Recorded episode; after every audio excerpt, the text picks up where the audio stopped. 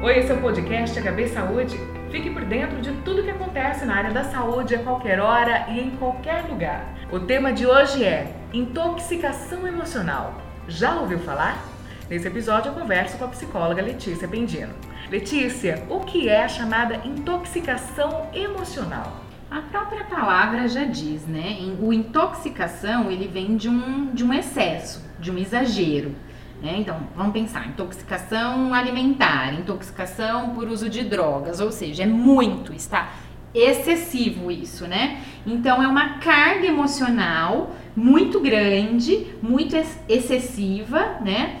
Que traz oscilações recorrentes de humor. Então o indivíduo ele começa a reagir de uma forma desproporcional ao evento. Então eu digo assim, ah, eu coloco uma lupa de aumento naquilo que está acontecendo e não só para uma coisa, né? Para tudo. Então quando a gente começa a ter essa percepção do meu exagero emocional, né? De eu ir do zero ao 10, do amor ao ódio, com muita frequência, né? desproporcional ao que está ao meu redor, ao ambiente ou à situação, é quando a gente começa a pensar em intoxicação emocional. E as, uma das principais causas, né, é a ausência do autocuidado.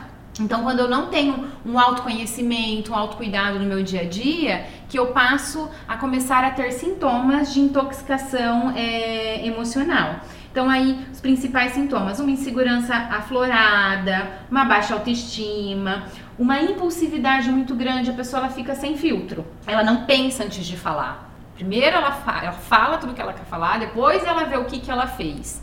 Né, uma impulsividade, um excesso né, de irritabilidade. Então, a intoxicação é, emocional, ela tem uma relação forte com esse excesso das emoções, em especial, né, as emoções eu não vou dizer negativas, porque todas as emoções são importantes na nossa vida, mas as emoções que a gente é, considera desconfortáveis de sentir.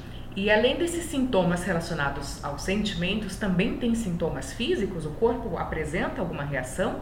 Por conta dos, dos sintomas emocionais, né, como o estresse e a ansiedade, quanto mais irritado a gente fica, quanto mais estressado, isso interfere fisicamente, nas dores musculares ou até mesmo na falta de energia no nosso corpo. E é possível que seja realizada uma desintoxicação, um tratamento para isso?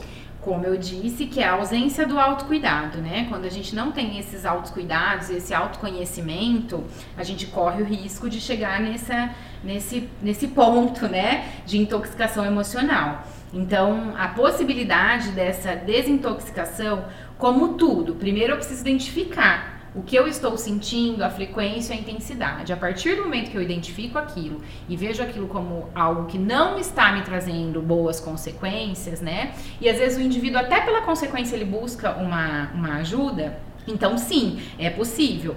Pode fazer isso por conta, começando os autocuidados como atividade física, ter um pouco mais tempo de lazer, que são as coisas que a gente sempre vem falando para os benefícios da saúde mental para ser feito, como pode também um tratamento com psicoterapia, se necessário, um medicamento. E já que você mencionou a questão do autocuidado, é uma expressão que está sendo bastante utilizada atualmente, às vezes as pessoas não sabem exatamente o que é.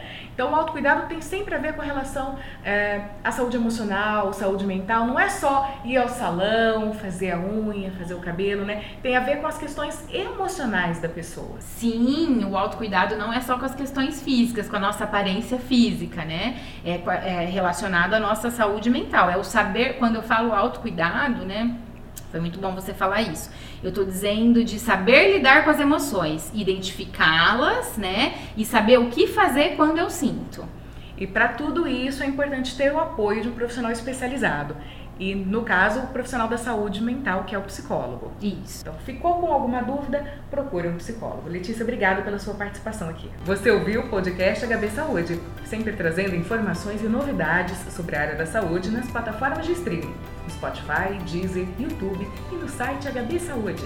Nos aplicativos dá para seguir a gente e você não perde nenhum episódio. Até o próximo.